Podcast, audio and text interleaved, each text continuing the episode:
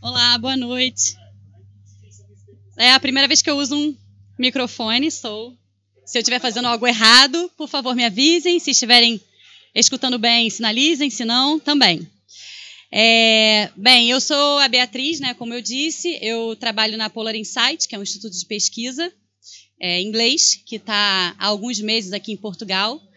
É, a nossa pesquisa debutante foi o Flex, que é uma pesquisa sobre trabalho flexível. Uh, alguém aqui considera que trabalha com trabalho flexível, pode trabalhar remotamente?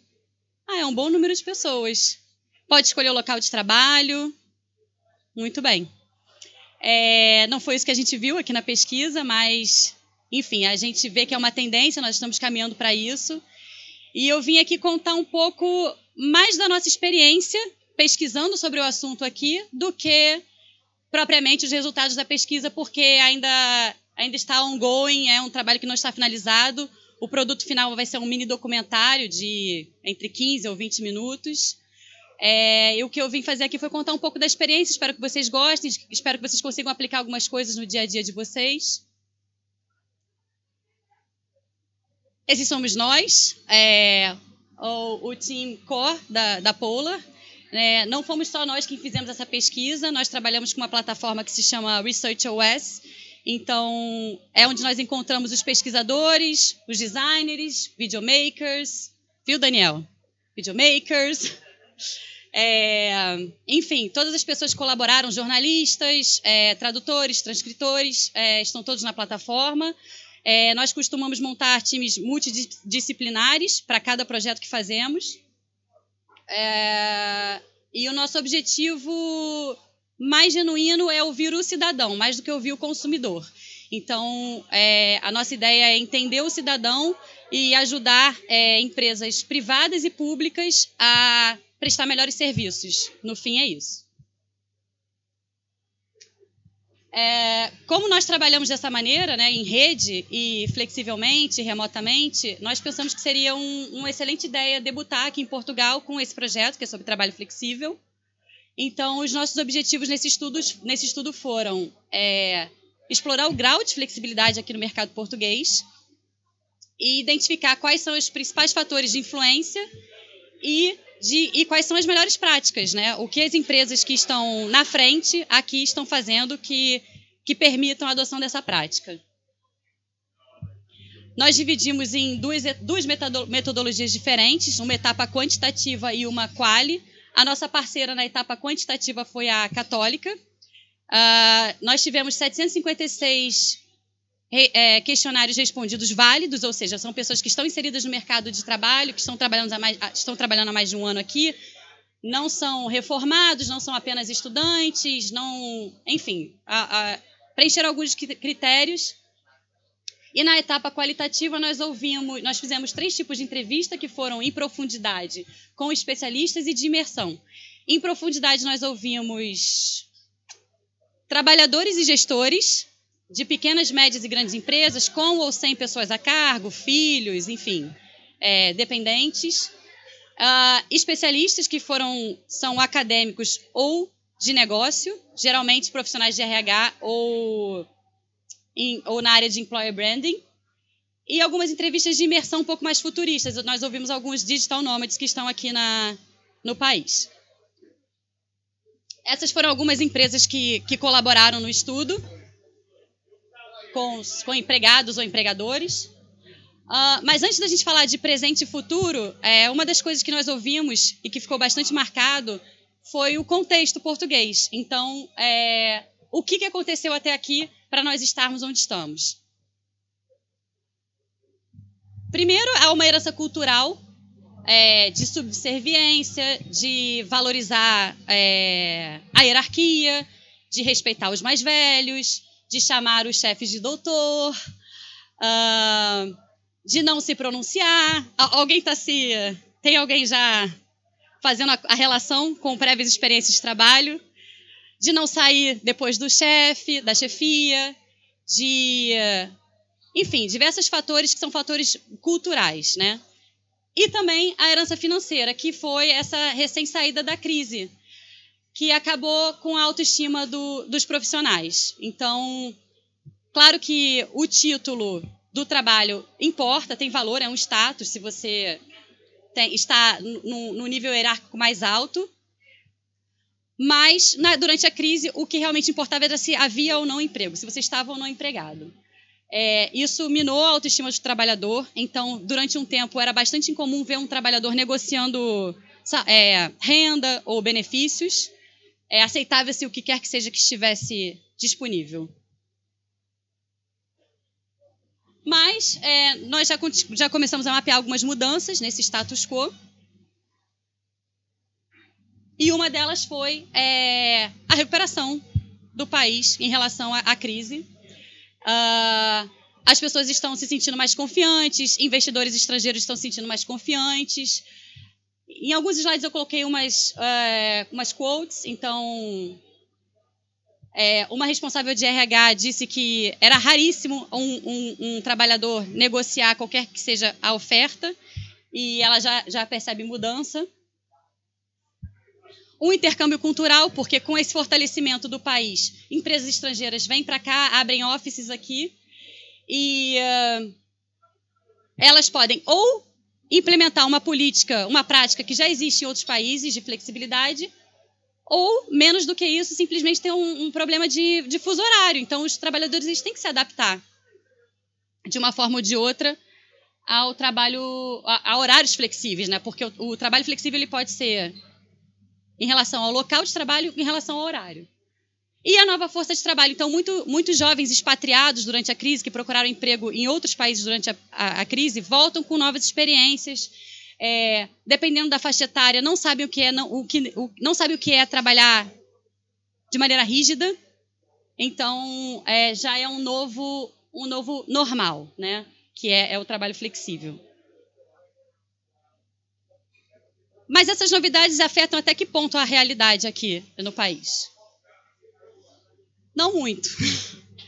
ainda, ainda somos bastante inflexíveis no quesito trabalho, apesar de quase 100% da nossa amostra, que é representativa da população, é, valorizar a flexibilidade. São pouquíssimos os que se beneficiam, ao contrário de nós que somos privilegiados aqui nessa sala. Uh, dois terços é obrigado a trabalhar nas instalações da entidade empregadora. Metade possui é, horários de entrada e saída fixos. E mais de um terço tem dificuldade de sair para resolver um problema pessoal no horário de trabalho.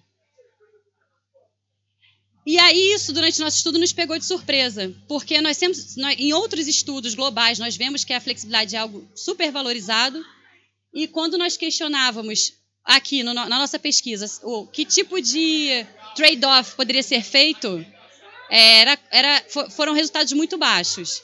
Então, é, a maior parte dos questionados, eles não abrem mão de outros benefícios. Eles não abrem mão de 5% da renda, não abrem mão de, de, de, horas de trabalho, não abrem mão de outros benefícios em, em troca da, de flexibilidade. Isso nos pegou de surpresa é, nós não esperávamos, mas uma das justificativas é ainda existem muitas pessoas insatisfeitas com a remuneração. A média aqui é um pouco mais baixa que a média europeia. Uh, muitas pessoas trabalham, fazem horas extras e não são recompensadas por isso.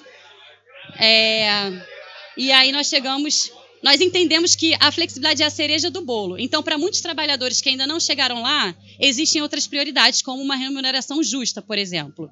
E para outros, que são os profissionais que mais se beneficiam do trabalho flexível e os que mais valorizam o trabalho flexível, são pessoas que já passaram por isso, já passaram das necessidades básicas e estão em outro patamar, que são, geralmente, pessoas mais velhas, com mais de 20 pessoas. É, na equipa, são responsáveis por, por, por equipas de mais de 20 pessoas, têm rendas acima de 3.500 euros é, e são mais de 80% é do sexo, é do gênero masculino.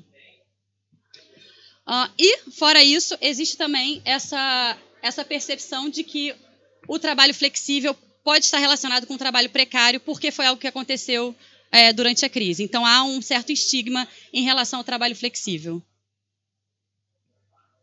E aí as principais influências que nós mapeamos nesse estudo foram, em primeiro lugar, a cultura do presentismo, que ainda é muito forte. Isso, isso apareceu muito na nossa, na nosso, no nosso estudo Quali. Praticamente toda a amostra citou a cultura do presentismo, que é primeiro é o gestor não aceitar o fato de que nós saiamos antes e o resto da equipa também, também não. Então, por exemplo, aqui, nós, nesses, nessas duas citações, as empresas dão essa liberdade, isso está na, na política da empresa, mas as pessoas evitam usufruir desse tipo de benefício porque sabem que os colegas ou o gestor da área não vai ver com bons olhos. A nossa própria natureza social, né? nós, nós somos mamíferos de matilha, nós gostamos do, do, do, contato com os nossos colegas de trabalho. Então, quando se extrapola a situação da flexibilidade, quando se pensa em trabalho exclusivamente remoto, por exemplo, também há um certo estigma. E, junto com isso, é o que nós entendemos como construção de espírito de equipa, que é estar ali presente é, para construir laços, relacionamento, para melhorar o fluxo de informação, entre outros. E aqui, uma outra influência são as preferências individuais, que muitas empresas não respeitam. Por mais que exista a implementação da flexibilidade, como política da empresa, muitas vezes ela é imposta. Às vezes muito burocratizada, então inviabiliza o usufruto do, desse benefício, e às vezes simplesmente imposta. Então não há espaço para todo mundo, a equipe de auditoria vai trabalhar remotamente toda sexta-feira. Isso não é flexibilidade. Isso é, isso é, isso é imposição. Nem sempre naquela sexta-feira eu gostaria de estar trabalhando de casa. Eu preferi estar trabalhando no escritório. Então, isso não é flexibilidade. Então, é preciso respeitar as preferências individuais.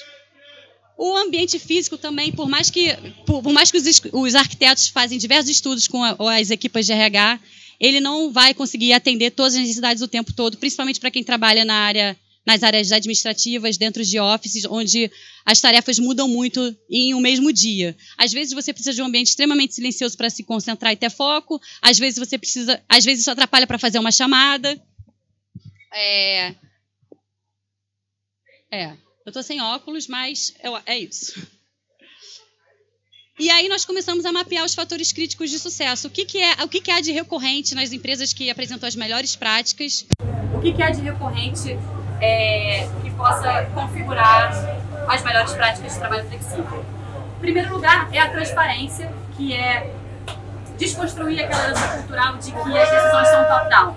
Então é você ter, você se sentir confortável para perguntar, para questionar, para sugerir. É, democratizar, ou seja, inclusive tem, tem muitas histórias de empresas que, que na arquitetura privilegiaram o open space com poucas salas de reunião e quando há com vidro, portas abertas para estimular a transparência, para desierarquizar um pouco as relações. Então não há diretores com salas, mesas de madeira, estátuas de ouro, nada disso. É, com transparência e, e confiança é que se constrói relações, é, que se constrói relações de equidade na equipe, é, de autonomia, de autorresponsabilidade. É, essa palavra apareceu em todas as nossas entrevistas na Quali. É a confiança que o gestor tem na equipe, a equipe entre seus pares e a equipe em relação ao gestor. É, são essenciais a adoção do, do trabalho flexível. Tecnologia, isso foi uma coisa que aconteceu conosco na prática também, né, como adeptos de trabalho remoto é, não só o, o, hardware, que é, que é a disponibilidade de, de telemóveis e, portáteis, mas também software, que é onde que nós conseguimos é, colocar as nossas tarefas diárias, como é que nós sabemos o que cada um está fazendo, é, o, que foi, o que é esperado de mim, foi concretizado, não foi concretizado, qual prazo. Foi, foi muito citado o Slack para comunicação, a Asana, Basecamp. Muitos softwares de gestão são, fazem parte das melhores práticas.